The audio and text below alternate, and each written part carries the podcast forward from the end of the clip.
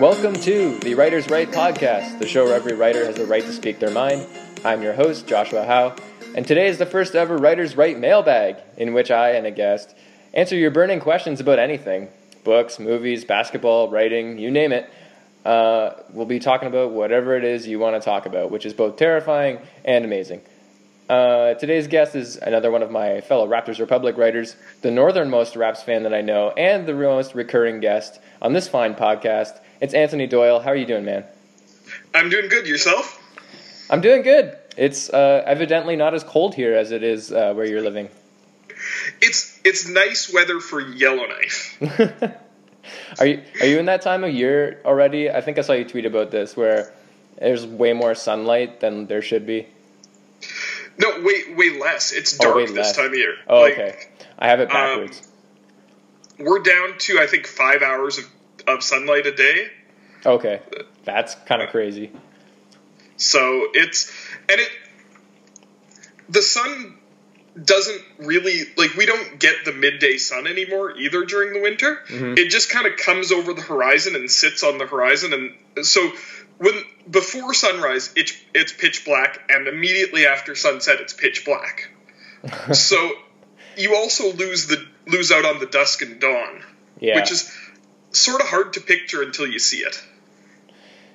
Yeah, that's kind of wild. Like I always, for some reason, when I think about uh, places like Yellowknife, my mind always immediately goes to Christopher Nolan's Insomnia, and I just start thinking about that movie and how just like there's no sleep because the sun's always up. I don't know. It's weird. That's what I always think about. But that's yeah, that's the summer, and it it it is an adjustment. It it's the wild swings though. Like all year, we gain or lose. I think it's six minutes of sunlight every day. So it it swings so massively from day to day. Hmm. Yeah, um, every day now, if I'm you know I'm finishing my day job or whatever, and it's like if it's like four o'clock and it's starting starting to get dark, and I'm like, oh man, it's getting dark so early, but that's nothing clearly compared to uh, what you've got. I mean, I know people who who live up in the communities where they get up to 24 hours of darkness during the winter, mm-hmm. and I I honestly can't imagine what that's like. Just not seeing the sun at all for weeks at a time, and it, I I think that would drive me nuts. Yeah, it'd be like working night shifts all the time. Yeah. Um, yeah. Okay. So today we're doing the, like I said, the first ever mailbag, which is kind of fun. I'm planning on doing these, um, like I said, with a with a guest every time, and once a month, usually around the end of the month. Um, that's when I'm going to do them, and yeah, we had um, a pretty good turnout for the first one in terms of questions. Quite a few people asking questions, so um, that's exciting. And uh, yeah, I guess we'll just like get right into it. They kind of are all over the place, so there's no like real order that I have them in at all. Just just the order in which they were asked. So uh, that's how we'll tackle this. Um, all right. Yeah. So uh, Joseph, I'm probably gonna mispronounce his last name. Uh, it might be like Italian or something, but like Nordone, Nordone. Yeah. yeah, one of those. But um, Great guy, great follow, by the way. You should follow him on Twitter if you haven't already. Um, his question is Final Fantasy uh, 12 is sneakily well written. What's your guys' favorite video game in terms of storytelling? I have an easy answer to this one. For me, it's The Witcher 3. Ooh, hands okay. down. Mm-hmm. Um, it's just a complete game, and the storytelling is unbelievable. They it's a huge game too, and they did their due diligence throughout it, and that's that's so hard to do and underrated in a video game is when you get a game that doesn't ever feel like you're hitting bad patches of storytelling, but it has the perfect conclusion for the story. It ties everything together beautifully. Um, I wish I could say I was excited about the Netflix series because of that, but honestly, I'm not. Yeah. Um, but yeah, if you if you're into storytelling in in games, I don't think it gets better than the, the Witcher Three personally.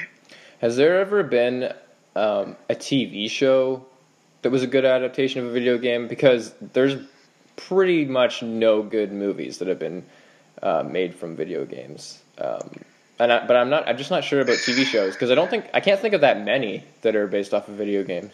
Yeah, I'm having a hard time even coming up with any.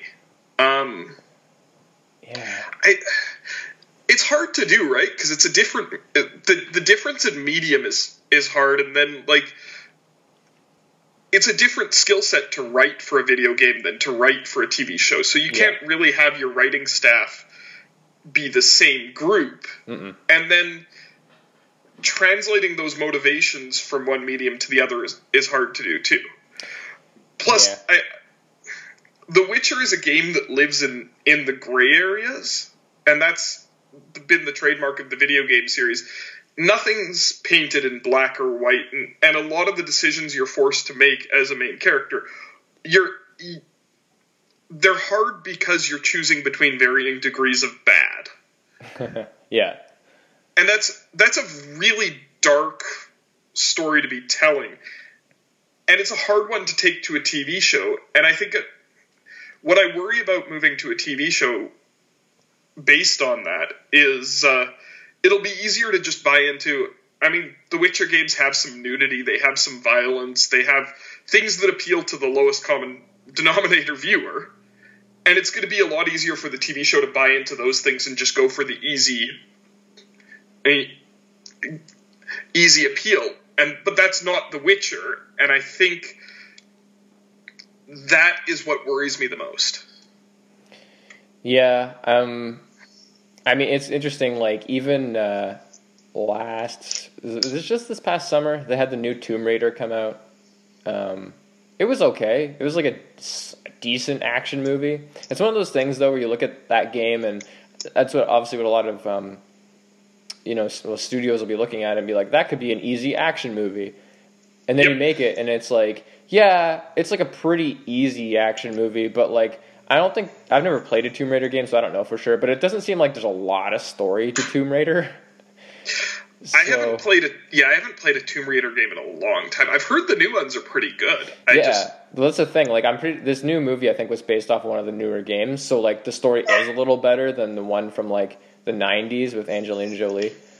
Um, but uh, yeah, the action, uh, the action was kind of weird because like there'd be moments where like they just straight up did stuff that was from the video games and it would look yep. too video gamey, um, not even like movie like. So it's weird. You go into just sequences that like it'd be like, oh, this is you know pleasing to the fans, but at the same time, it's like it, this is doesn't really work for a film medium.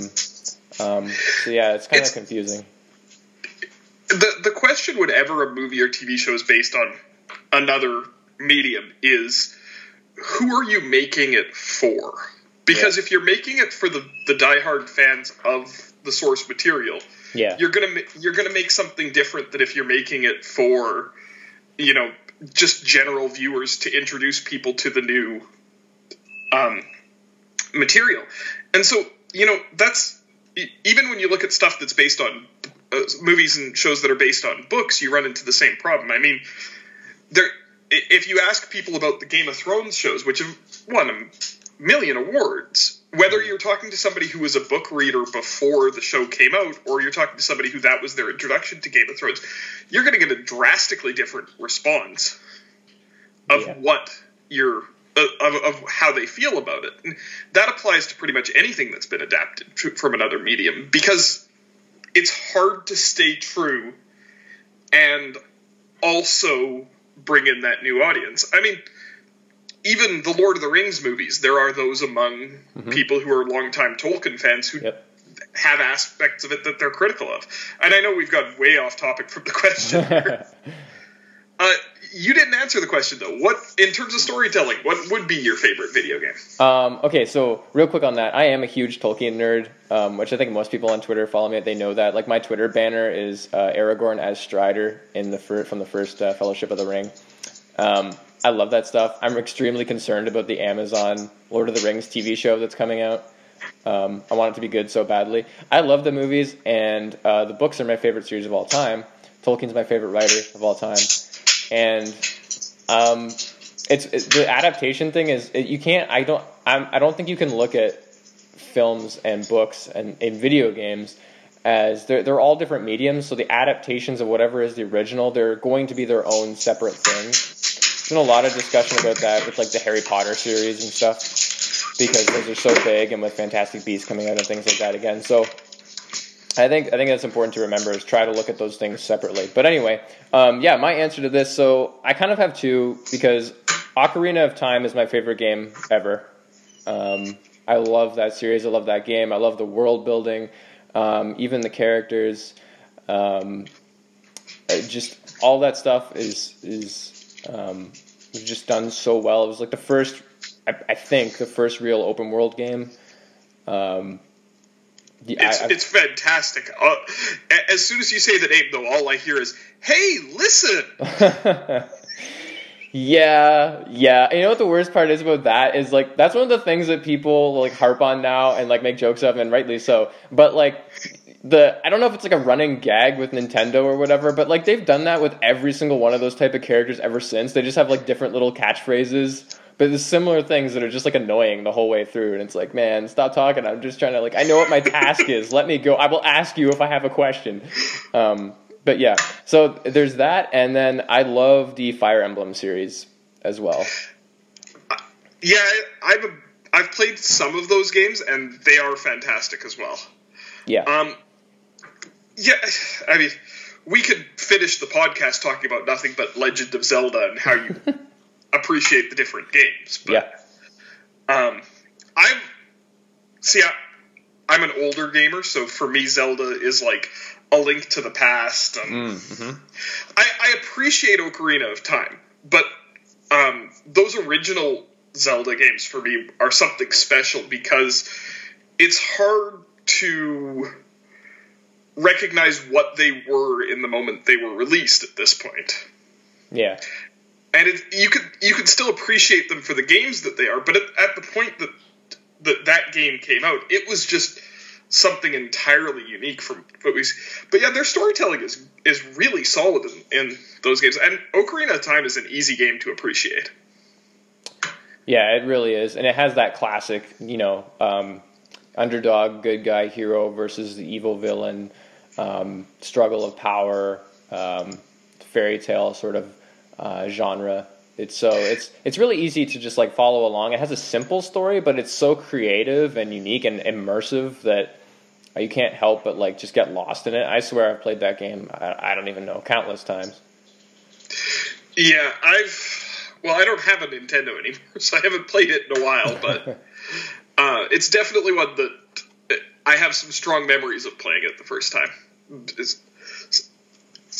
I love storytelling in games. I mean, I'm I also I don't know if you've played the Fallout games, but I I am a big fan of those games as well and the way they story they tell stories and um the the one thing that Zelda did well that a lot of games struggle with is also ambient storytelling, mm. not necessarily telling the stories th- through the characters as much, but also using the environments and things like that and and things that you interact with to tell additional parts of the story. Yeah, you really get to, in a way, sort of make your own story. You can um, do things at your own pace. Yeah, there's a main quest, but you know you can go off and you know throw chickens around or whatever you want to do until they come yeah. and murder you. Um, yeah. Uh, okay, so next question is uh, sort of a serious basketball. Uh, not really a serious basketball question, but it's a basketball question and it's from our uh, mutual friend Matt Shantz, who's also from Raptors Republic. He wants to know why you support the Celtics. So okay. I will, give you the floor on this one.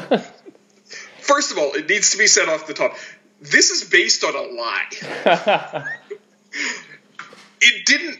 It, the tweet that Matt is referencing cut out some parts of the tweet that were important and I don't support the Celtics. However, I'm also as I'm a Raptors fan and I'm also a general basketball fan. Yeah. And I, as a general basketball fan, I can appreciate that the Celtics are a talented team. I can appreciate that, you know, Jayson Tatum and Jaylen Brown are talented young players. Mm-hmm. And Al Horford is a lot of fun to watch. Mm-hmm. He's great. Kyrie Irving can score in incredible ways. I can appreciate the players on the team. Yep. I'm not a Celtics fan. I'm a Raptors fan, and I'm very much enjoying, you know, their struggles and all of the jokes about that. You know, I I love that Bill Simmons clip that's out there of him saying, uh, "The Celtics are coming. They're going 67 and 15," and and you know the East needs to watch. I love all that stuff. So I'm here for that. But I also appreciate a talented team, even if it's one that I don't support. But for Matt, I still know that's a lie. you can tweet it as many times as you want.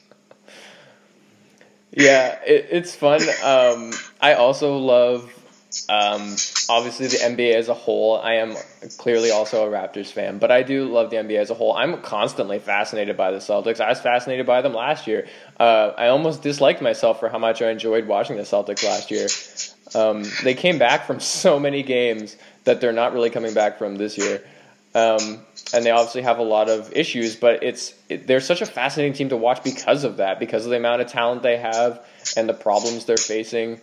Um, I, I like I'm really honestly really fascinated by the Celtics. Like they're I don't hate them or dislike them, but getting jokes off is you know is part of Twitter. Sometimes the worst part of Twitter, but it's still fun if you're doing it in like you know a cordial way. And they might be adding another top five pick this summer. Yeah, that would be yeah. Um, I, I'll say this as far as their struggles. I'm not completely surprised by their struggles. Gordon Hayward is coming off of a terrifying injury. Mm-hmm. Those recoveries aren't always easy. And for Tatum and Brown, last year, especially in the playoffs, those guys got to experience being the go to guys on a playoff team. And they excelled in those roles. And then coming into this season, the Celtics asked them to dial it back a little bit. Yeah. And when when you're a young player and you've been able to taste that success and that, you know, acclaim that comes with that success, saying, "Okay, now I need to take it back a notch." That's that's a really hard adjustment to make. Yeah, it's one of those things about NBA teams. Uh, you know, it's one of those things that people throw around that teams need to have an identity and it does get thrown a lot, around a lot, but I do think it's important.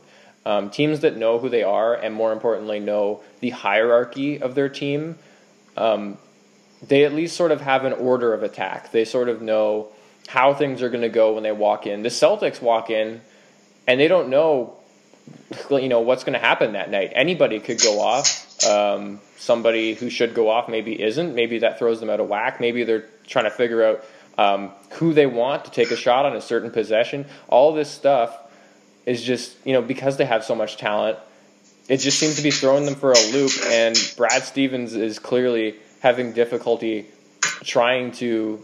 I, I, I think he's trying to utilize the team um, like almost more of an even-handed approach because of the amount amount of talent they have, and I'm not necessarily sure that that's the right way to tackle it. Um, so yeah, yeah I, I, don't know. Uh, I mean, I know this isn't supposed to be a serious basketball podcast, but I yeah. have a Brad Stevens take that I've thrown around once or twice on. Oh yeah, on give it to me. Twitter that people react differently to. But my take on Brad Stevens is what he's really good at, and what he did really well in college, and what he's done really well with the Celtics, is taking players who are talented but flawed and putting them in a position that takes advantage of what they do well, but also minimizes their flaws. And, and you saw that with like Isaiah Thomas, a guy who's never really excelled anywhere else in his career. Yeah. Stevens was able to take him and build a, a really good offense around him and also have one of the best defensive teams in the league despite him. And, you know, a lot of those players who excel on the Celtics, Aron Baynes, Marcus Smart, Marcus Morris, these are guys who fit that mold. They don't do everything well. Mm-hmm. But Stevens puts them in a place where the things that they don't do well aren't really affecting the team. And but what he doesn't do as well is take take these well-rounded top tier talents and figure out how to optimize those guys. And I just think I'm sorry about the dog. I I just think there's a lot of evidence building that he's not as good with that at that type of stuff. And that's not to say he can't improve, but at the moment, we I don't know if we can say that he's as good with top talent. Yeah, it's hard because we, like you're saying, we haven't seen a huge like sample size of him with a lot of top tier talent until now, until recently. Um, and yeah, it has been a struggle in a lot of ways. Like I, I do think personally, um, I, like I know Tatum's really good and um, utilize if utilized properly, he can be you know really fantastic, and he needs to continue to grow and all that stuff. Um, but I really do think Kyrie should probably be their offensive point of attack, um, like we saw in the when the last um, Raptors Boston game. Like you know when he wants to get buckets, he can get buckets whenever he wants. Um, he's their best offensive player uh, as of right now. Probably not their best overall player, but that's another discussion. Um, in terms of so stuff like that, I just think would be a little, um, you know, making things like that clear might be might make things a little more um, just easier in terms of like building a hierarchy, um, trying to figure out who needs to do what and to go where instead of just being like, well, I know you can do all of these things, but maybe let's start instead with these. Um, so yeah, I, I just think, yeah, there's a lot going on there, but I really think they need to sort of hash out an identity that they they're still struggling to find. Um, and I mean, it's still fairly early. Like, I, I honestly do think they're going to figure it out at some point. But oh, I think they are too. I I also think they love bad shots, and they fall in love with yeah. the fact that they can hit them. And that's a hard thing to, to fix. I mean, you and I both cheered for DeMar DeRozan for a lot of years, and he fell into that trap from time to time. Yeah, yeah. I mean, it's you, it's tough too though when you have like like a guy like Kyrie who like he can hit bad shots, especially if it's like one on one. But then there's like Tatum who like he takes so so many tough shots, and he could be getting so many easier shots, and he's taking these tough shots that are very Kobe like. It's hard not to look at them that way, and he's missing a lot of them because he's like not there yet. You know. Yeah, you have to you have to sort of put that in a bottle and say, yeah, I can get a shot. I can hit any shot on the court. And a guy like Kyrie can do that, and Tatum has shown some ability to do that. But then you also have to say, but I can get a better shot. Yeah. Or somebody else can get a better shot. The Celtics starting lineup has five guys who can attack a mismatch mm-hmm. with the ball in their hands. But to attack that mismatch, every guy on the court has to say, we're going to find the best mismatch to attack instead of we're going to attack the matchup that we have. Yeah. Yeah, there's a lot of one on one play. Um, okay, moving on. Um, we talked a lot more Celtics than I thought we were going to, but thanks, Matt, for that. Um, Samson, Samson Folk, uh, also another one of our mutual friends, um, he asked, What is the best predictive take we've ever had and the worst one? Um, that's really tough for me because my takes are so lukewarm and even handed. Like, I rarely go out on a limb, um, if at all. I get, like, the one that pops into my memory for me personally was um, last summer, and this isn't like crazy or anything, but like last summer I was like 90% sure. Well, so before the offseason officially came, I was like 90% sure the Raptors were going to re sign Fred VanVleet, even though there were some suitors out there, um, which, which didn't really end up materializing anyway. I don't know what you're doing out there, Suns and Magic, but yeah. And um, I also thought that the Raptors, if they were going to hire a new head coach and fire Dwane Casey, I thought they were going to hire internally, and they did, and they hired Nick Nurse. So I guess those are kind of my recent good takes. Boy, those are really, really going out there. I know, right? I'm crazy. That's about it. I honestly, everything else, I'm just like, nah, I don't know. I'm gonna wait and see. Mean, if I want to go way back, it's easy to find like players I fell in love with at the draft who didn't end up being that good. I, w- I was convinced Anthony Randolph was going to be a star. I mm. I I thought Dennis Smith Jr. was going to be one of the best rookies in the league last year. Oh yeah, yeah, I thought um, that too. I, you know, I'll say this from last season: when Orlando had that hot start, I bought in. Mm. I I saw a young athletic team that did a lot of things right and they were running teams off the floor. And I thought they could continue to be that team. And I didn't see all the health issues coming. And I think that's a large part of why they fell apart. I mean, you know, Terrence Ross, our former Raptor, mm. when he went when he went down, that was a huge loss for them last year. Yeah. But I I really bought in and I thought they could make a run to the playoffs, and boy did that look terrible at the end of the season. Um see, good takes. I, I really loved Pascal Siakam at the draft. Okay. I think that that's probably a, you know it was a good take. Um, so far this season, I predicted in the playoffs that uh, Memphis could look like a playoff. I predicted during the summer that Memphis could look like a playoff season this playoff team this year, Okay. and that's looking pretty good right now. yeah. Um, uh, presuming they can stay healthy. It, it, it's weird because I actually feel like I tend to remember my bad takes more than my good ones. Yeah. I mean, like I, a take of mine that's looking worse and worse is I thought um, that Utah would finish top three in the West this year, and uh, man, that has not gone well. Yeah, I liked them too coming into this year. Um, I, I, I don't know what's going on there. I don't really either. It's confusing. I need to talk to somebody that's watching every single Jazz game because like their team didn't change significantly. Mitchell's still kind of doing the same thing he did before. They have Gobert. It's not like he's been hurt as much as he was last year before they got on a roll. So I don't really know what's going on. It's kind of bizarre. Is it just that like did Rubio's shooting fall off again or something? Like but their defense has been so much worse. Like I just don't get it. Yeah, it's like teams have. I think the offensive revolution, the more it continues toward to trend towards three point shooting, the more teams are able to sort of just not neutralize Gobert, but not have him be as important to the defense. Because if you take away the paint against a team that loves three point shooting, they're just going to shoot a lot of threes. Yeah. Um, but also, like Utah quietly hasn't drafted really that well in recent years. Like Dante Exum, there's another take that I was wrong about. I thought Exum was going to be good. Yeah. Well, he's a thing Uh, though. He's been hurt like his whole career. Yeah, but at some at some point you got to be healthy. That's true. Yeah, if you're going to count that as like he's not, yeah, oh, that's fair enough. Um, but I mean, like he had some moments in the playoffs last year when he was healthy. Like uh, I, the question for Utah is who's their best player? I mean, it's probably Rudy Gobert, but he's not an offensive focal point. And Nope. Donovan Mitchell kind of hasn't figured things out. No, not yet. I mean, he'll give him time, I think, but uh, of course, but like, yeah.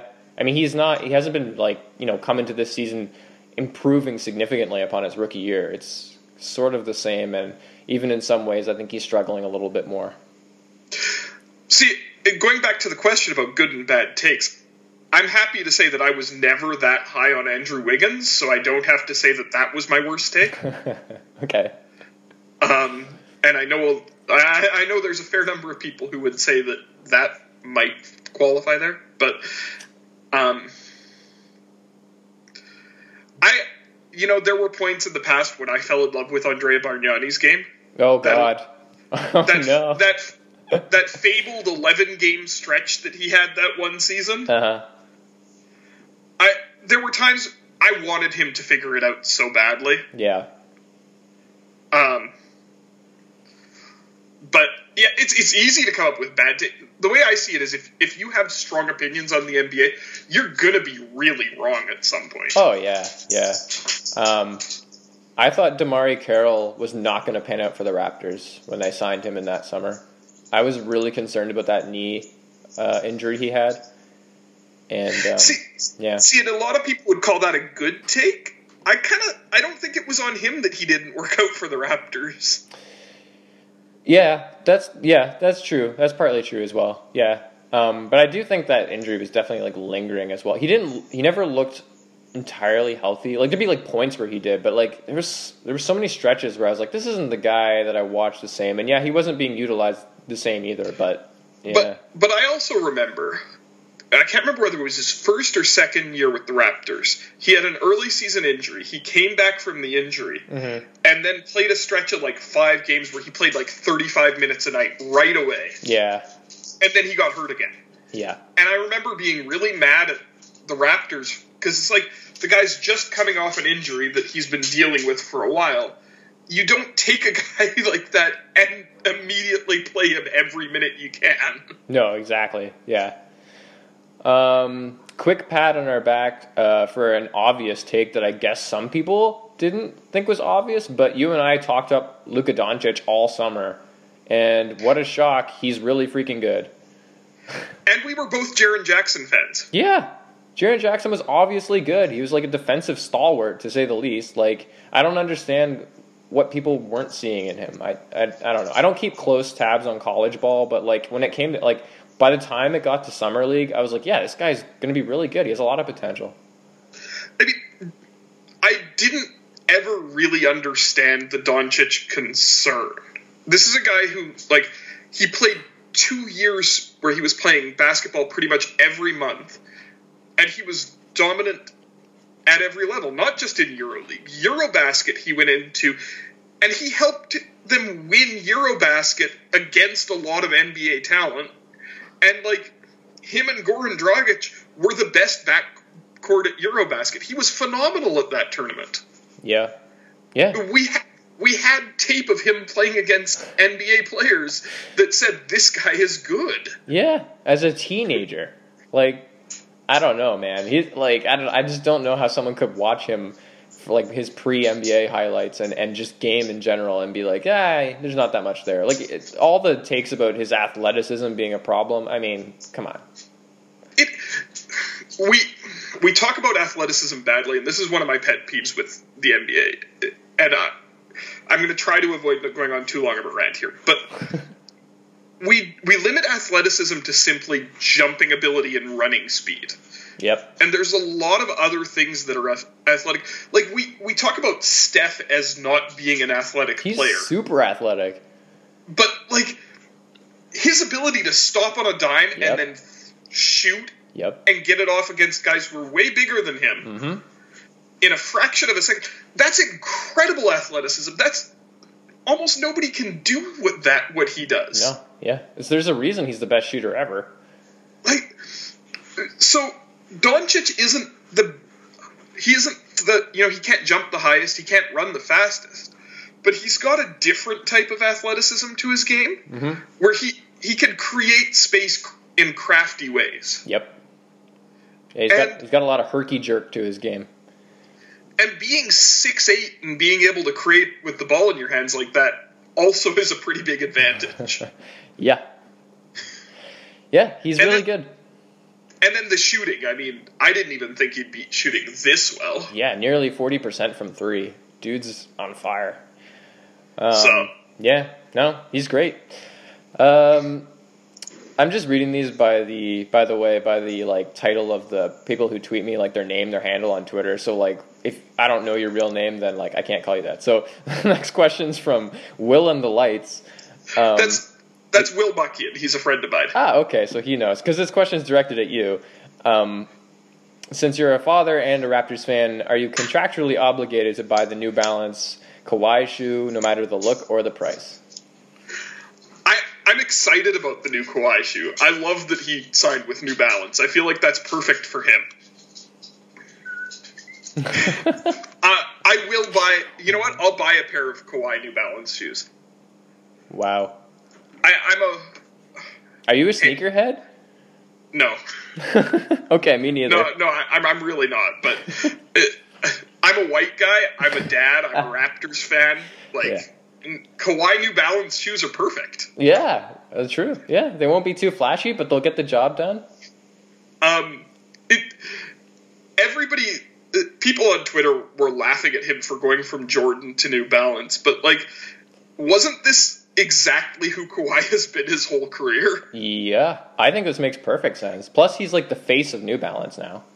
He doesn't, Yeah, he doesn't have to share it with all the other guys from Jordan Brand. And that's kind of what he said he wants, right? He Yeah. he wants his own thing, and that's what he's building. And I I love Kawhi's personality, and uh, so many people laugh about it, but like he's shown some emotion this year. He but it's his own way of doing it, and that's what I think we're learning more and more as Raptors fans about Kawhi is like he's just not the type of superstar we've known before. And because of that, we think it's something funny, but it, instead it's just sort of he's not he's a different type of guy. Yeah, Yeah, he is, and um, I don't know. I'm happy for him. It's one of the things he wanted, and he got it. I think it's I think it's good news for Raptors fans because I think like you know th- again, this is one of the things he wanted. He's got a multi-year shoe deal. He's going to be the face of it now. I mean, things are going for him really well in Toronto so far. And hey, it's not LeBron's shoe brand, so you know it's it, if if he had signed a deal with Nike right away, and you know Yeah. he had he had shown up at big shoe events with LeBron, it would have just fed the he's going to the Lakers fire. Yeah. Yeah, that's true. Um, okay, so again, this is like a Thanksgiving related name, but it's funny. Gobbler Mellow asked, uh, "Who's your favorite superhero and why?" Pretty classic question. So, what do you got? I was a see, I was a comic book nerd as a kid, Yep. and I also watch a lot of like comic book related TV and movies. I love the MCU, and, and I'll kind of start here. I'm not a DC guy. I I wasn't as a comic book kid. I can appreciate certain runs of like Batman comics. The Killing Joke was a fantastic run. Yeah. Um, and I can re- appreciate those things, but Batman never really appealed to me. And, and I'll, I'll get to my answer to the question, but I, I just kind of wanted to like say, I always felt that with the difference between DC and Marvel superheroes is DC writes superheroes that are trying to be human, Yep. and Marvel writes humans that are trying to be superheroes. Mhm. And I always related more to the Marvel heroes because of that. Like, uh, I mean, it's a cliche answer, but I love Peter Parker. Yeah, that's my answer too. Um, and I, it, as a comic book character, he he's just he's such an incredible character because he encapsulates a lot of humanity into who he is. Um, and I never really felt like the movies got it right until Tom Holland. Yeah. I could I could appreciate the earlier versions. You know, the Tobey Maguire movies are entertaining up until number three. The, the Andrew Garfield, his first one was good. His second one was. Uh, we won't go into that. it is not good. Um, but Tom Holland was the first one who sort of na- nailed the part of Spider-Man that spoke to me, Yeah. which was this kid who's who's struggling with the pressure of being a superstar or, or being a superhero, being this big name who can do all these incredible things, but also trying to be a kid at the same time. And I feel like it's that aspect of he's still a kid that was missing in the previous iterations. Yeah, I always thought that was kind of weird. Like they hopped, they would start where he's like either just finishing high school or or or the storyline would be like you know he's about to go with Andrew Garfield, like he's about to go away to college or wherever. Um, which I always thought was weird. They definitely are looked like you know Andrew Garfield and Tobey Maguire. They don't look like college or high school students. I mean, in those movies, um, it's hard to believe believe them that way. But Spider-Man as a hero in general, he's extremely relatable. He's got cool powers. His rogues gallery is awesome.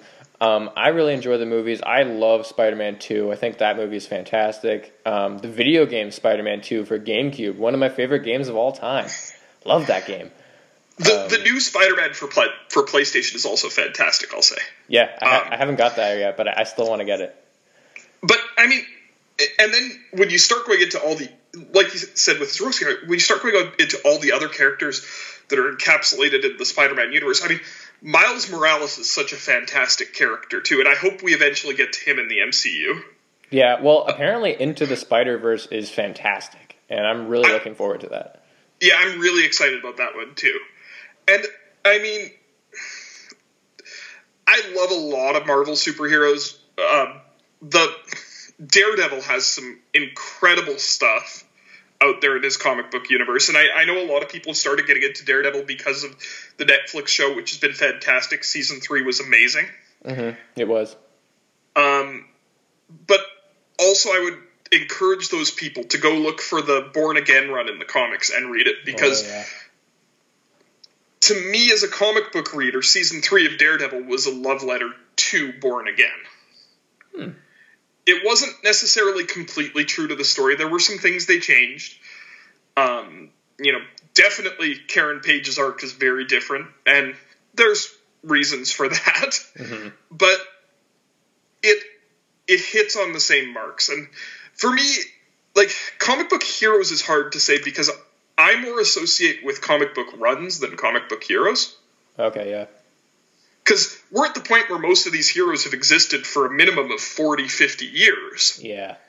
Which means every hero's had some terrible runs. Yep.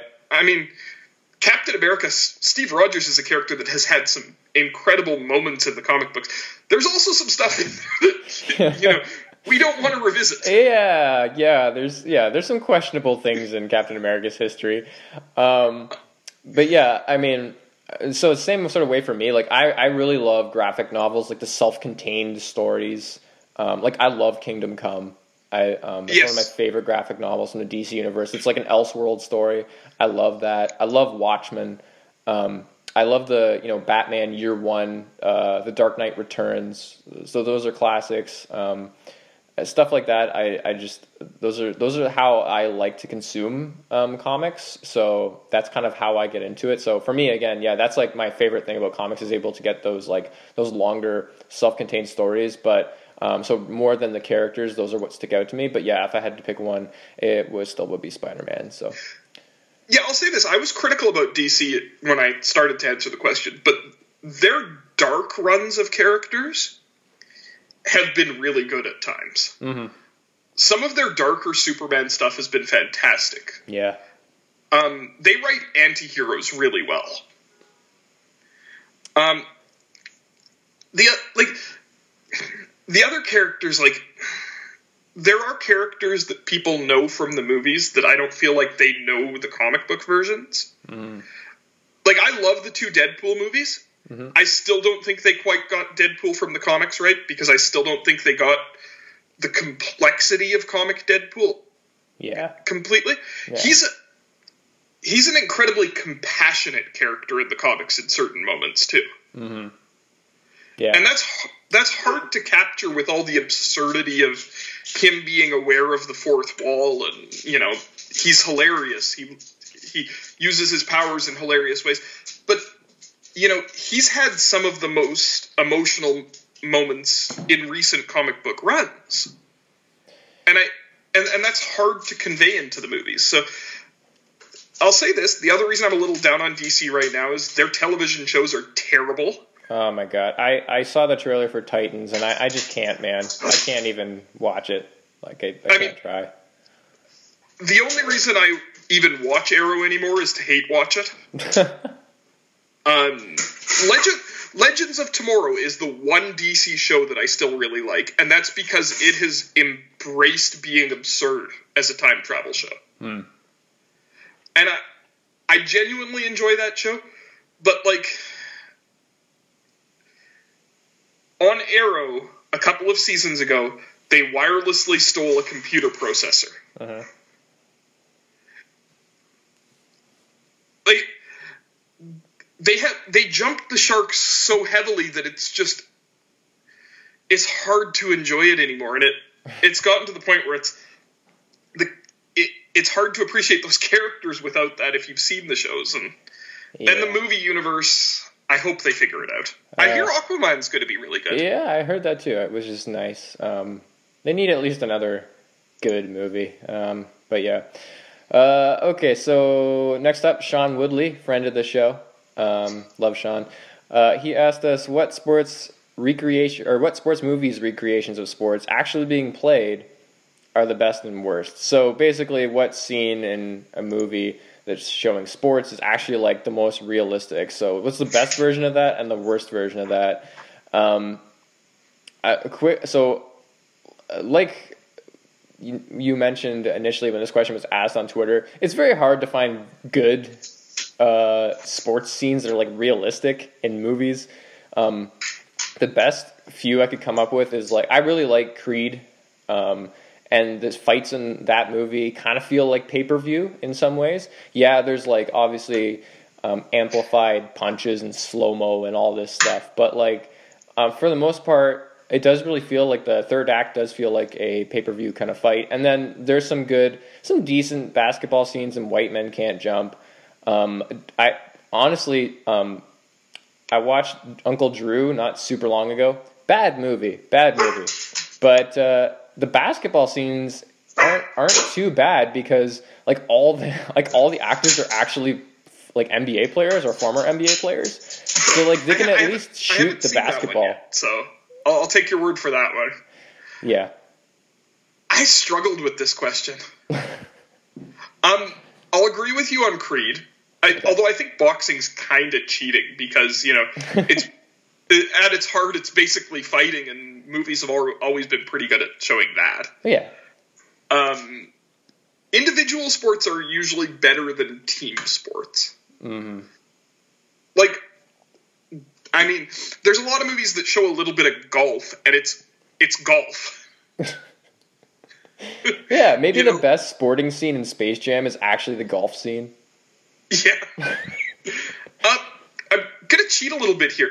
The the basketball episode of The Wire is actually not bad because it's oh. sort of just real basketball. Okay, I have not seen ba- that.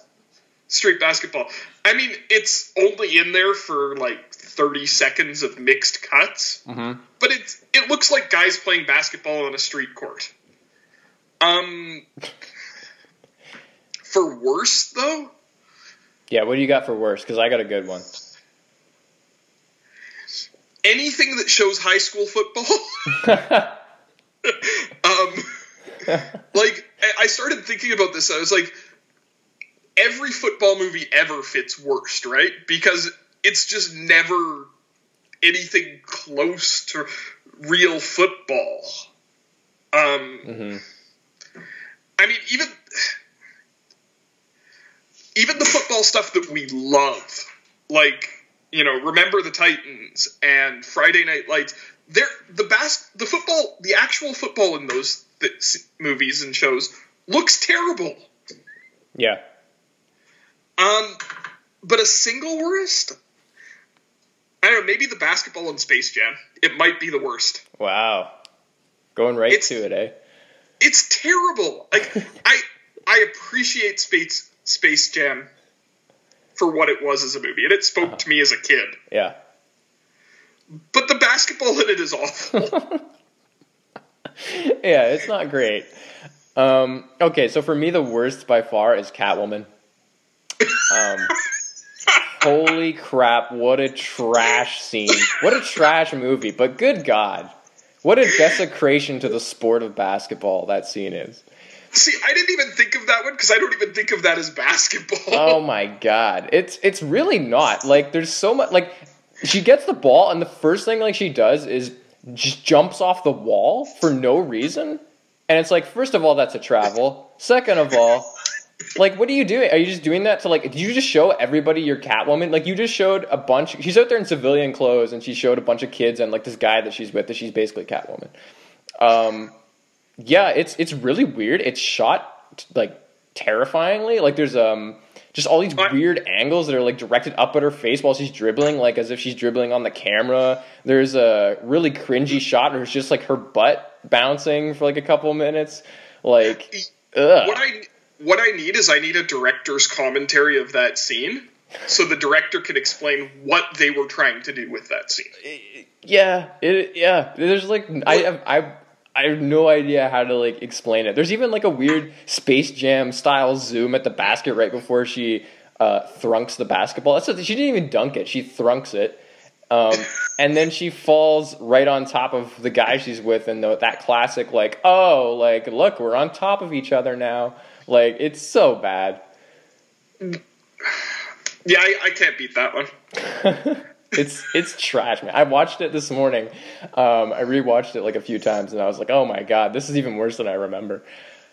Um, see, yeah. See the the one I was thinking for worst was uh, for a specific scene. I I used to watch the show Smallville.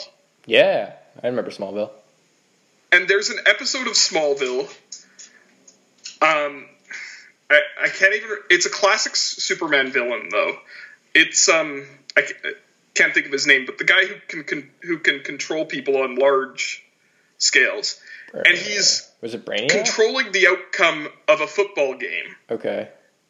And the, the the way the football is being played in that episode, like everything is wrong.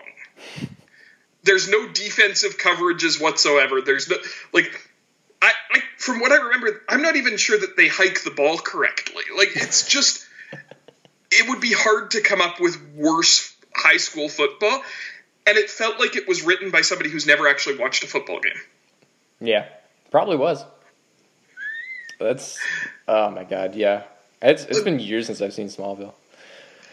But yeah, I, I mean, it's never good. Sports, it's never good. No. I even the hilarious scene in the Fresh Prince of Bel Air that is on Twitter all the time. Yeah. What was the size of that court that they were playing on? like the entire court is like what thirty feet long. Yeah. How did they? Where? How did they find that gym that they played in? it. Yeah, I don't know. Um, yeah, yeah. Uh, uh, conclusion: There are no good, really, sports scenes in movies. Um, okay, moving on quickly. Um, we've got two questions left, so got to go through these fairly quickly. But okay, so first one is Mount Rushmore video game heroes. Uh, this is from Nathan Wallace. His is uh, Link, Cloud, Sora, and Solid Snake. Um, my own personally highly subjective list um, because I have not played many video games that people love. Uh, mine is uh, Link. I gotta have on there. I have Red from Pokemon because like that dude's a baller, and in the sequel games, he's just standing on top of a mountain waiting for this guy to come battle him. Like that guy's awesome, man. And I got Ezio Auditore from Assassin's Creed, and Sonic the Hedgehog because that was my life as a kid. That's a that's a good list. Yeah. Um, I feel like Link has to be on there.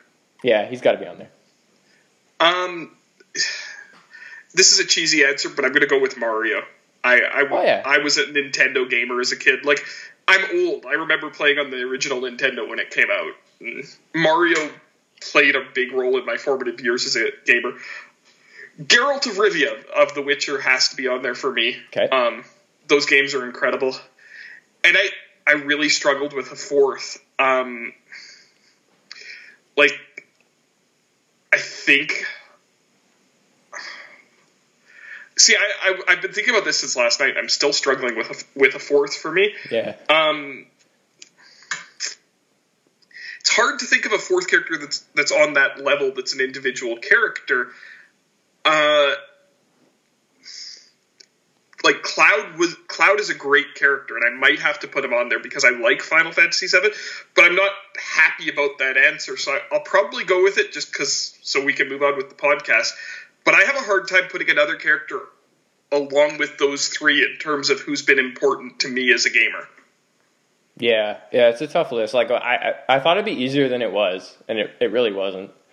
Um, um, yeah, it's it's hard. Like I because and especially since a lot of video games nowadays don't have a true protagonist. They have a yeah. you create the protagonist. Yeah, yeah, like, um, yeah. There's just so many games like that that are yeah they make it hard. Um, so I don't know, but. Uh, yeah, I think I think those are pretty good lists. They're pretty classic lists, so I mean you can't really go wrong with any of those characters. Um, but yeah, okay. So uh, it's it's possible that after um, Last of Us Two comes out, oh yeah, that Ellie from Last of Us will be my fourth character because I loved Last of Us and I'm excited about Last of Us Two. Yeah, but but we'll see. yeah, that's a good choice too. Um, I haven't played those games, but I've like I've seen footage and like I've watched some um, gameplay of it, so it looks it looks fun. Um, okay, a last question is uh, kind of a fun one that I don't really know exactly how to answer this, but it's from Ethan who says, uh, "Who's better, John Wall or Kyle Lowry with one arm?"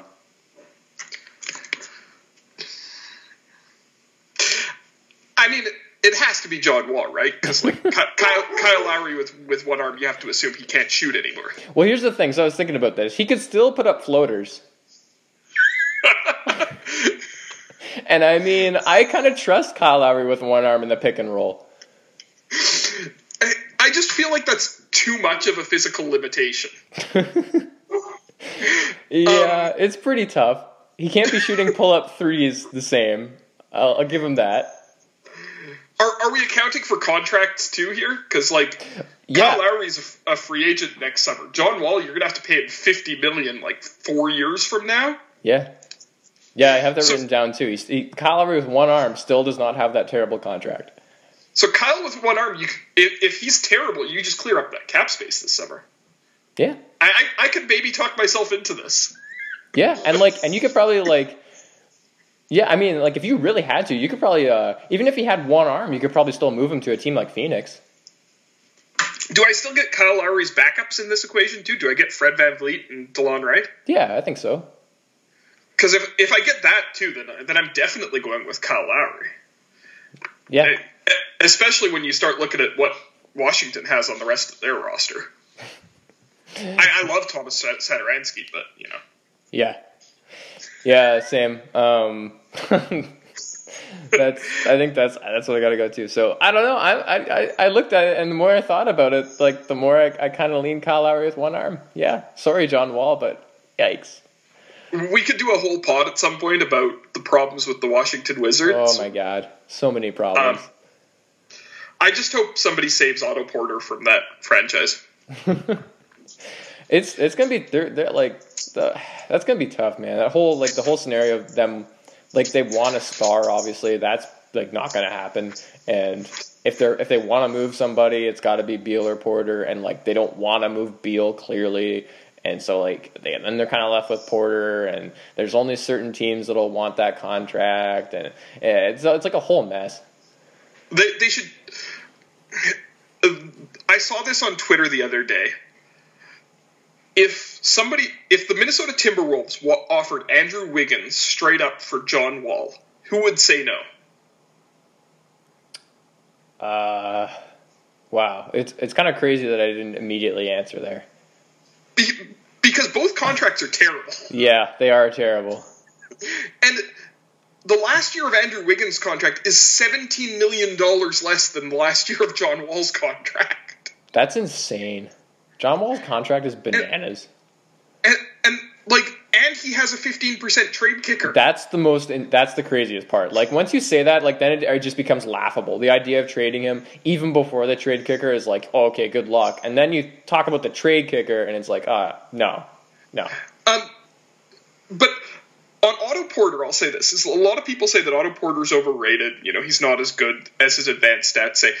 And the people who said that are the same people who said the same thing about Robert Covington, yeah. who has now turned Minnesota into the best defense in the NBA. Yeah, that's crazy. Like three and D guys are really good and yeah. they're valuable. Yeah, there aren't there aren't a, like a lot of them that are really that good. So yeah. Somebody, some team is going to get Otto Porter either this year or next summer or something, mm-hmm. and everybody's going to laugh at them for taking that contract on, and then he's going to turn into the player that makes a team a contender. Yeah, there's a hey, there's another take that you can when if that happens, you can uh, come back and say, hey, there it is, and it's even, it's even recorded on a podcast for you. this was fun though. Yeah, it was good. Um, I enjoyed doing the mailbag. Uh, I'll have to definitely do more in the future. Um, uh, you're like I, think, I, said at the beginning, you're the most recurring guest on this podcast, so uh, we know that you're going to come back on here. So, um, is there anything you want to plug before we uh, before we let you go? Not really. It's been a quiet month for me writing wise. I'm I am working on some stuff. I don't have anything coming out immediately.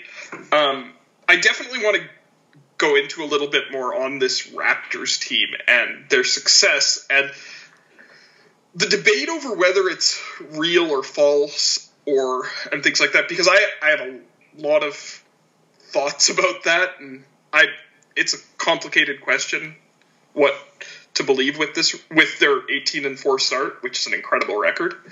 Um, but I don't have anything coming out Im- imminently that I can plug right now, unfortunately. Uh, yeah, well, I'm sure you know whenever it comes out, um, people will see it and read it. Um, they should because uh, your stuff is always good, and of course that's on Raptors Republic, same place you can find my stuff along with um, B-ball breakdown and Scene Creek. Um, you, you can, had a fantastic Pascal Siakam piece today. Yeah, that just that just dropped like right before we started recording, so I have no idea if or how well it's being received. But I finally got a chance to do some writing, so I, I dropped something on Pascal Siakam, which was fun, just on how crazy efficient he's been this season. But yeah, um, that's all for this podcast. And thank you for the compliment, by the way. And uh, we will see you next time. Thanks for listening.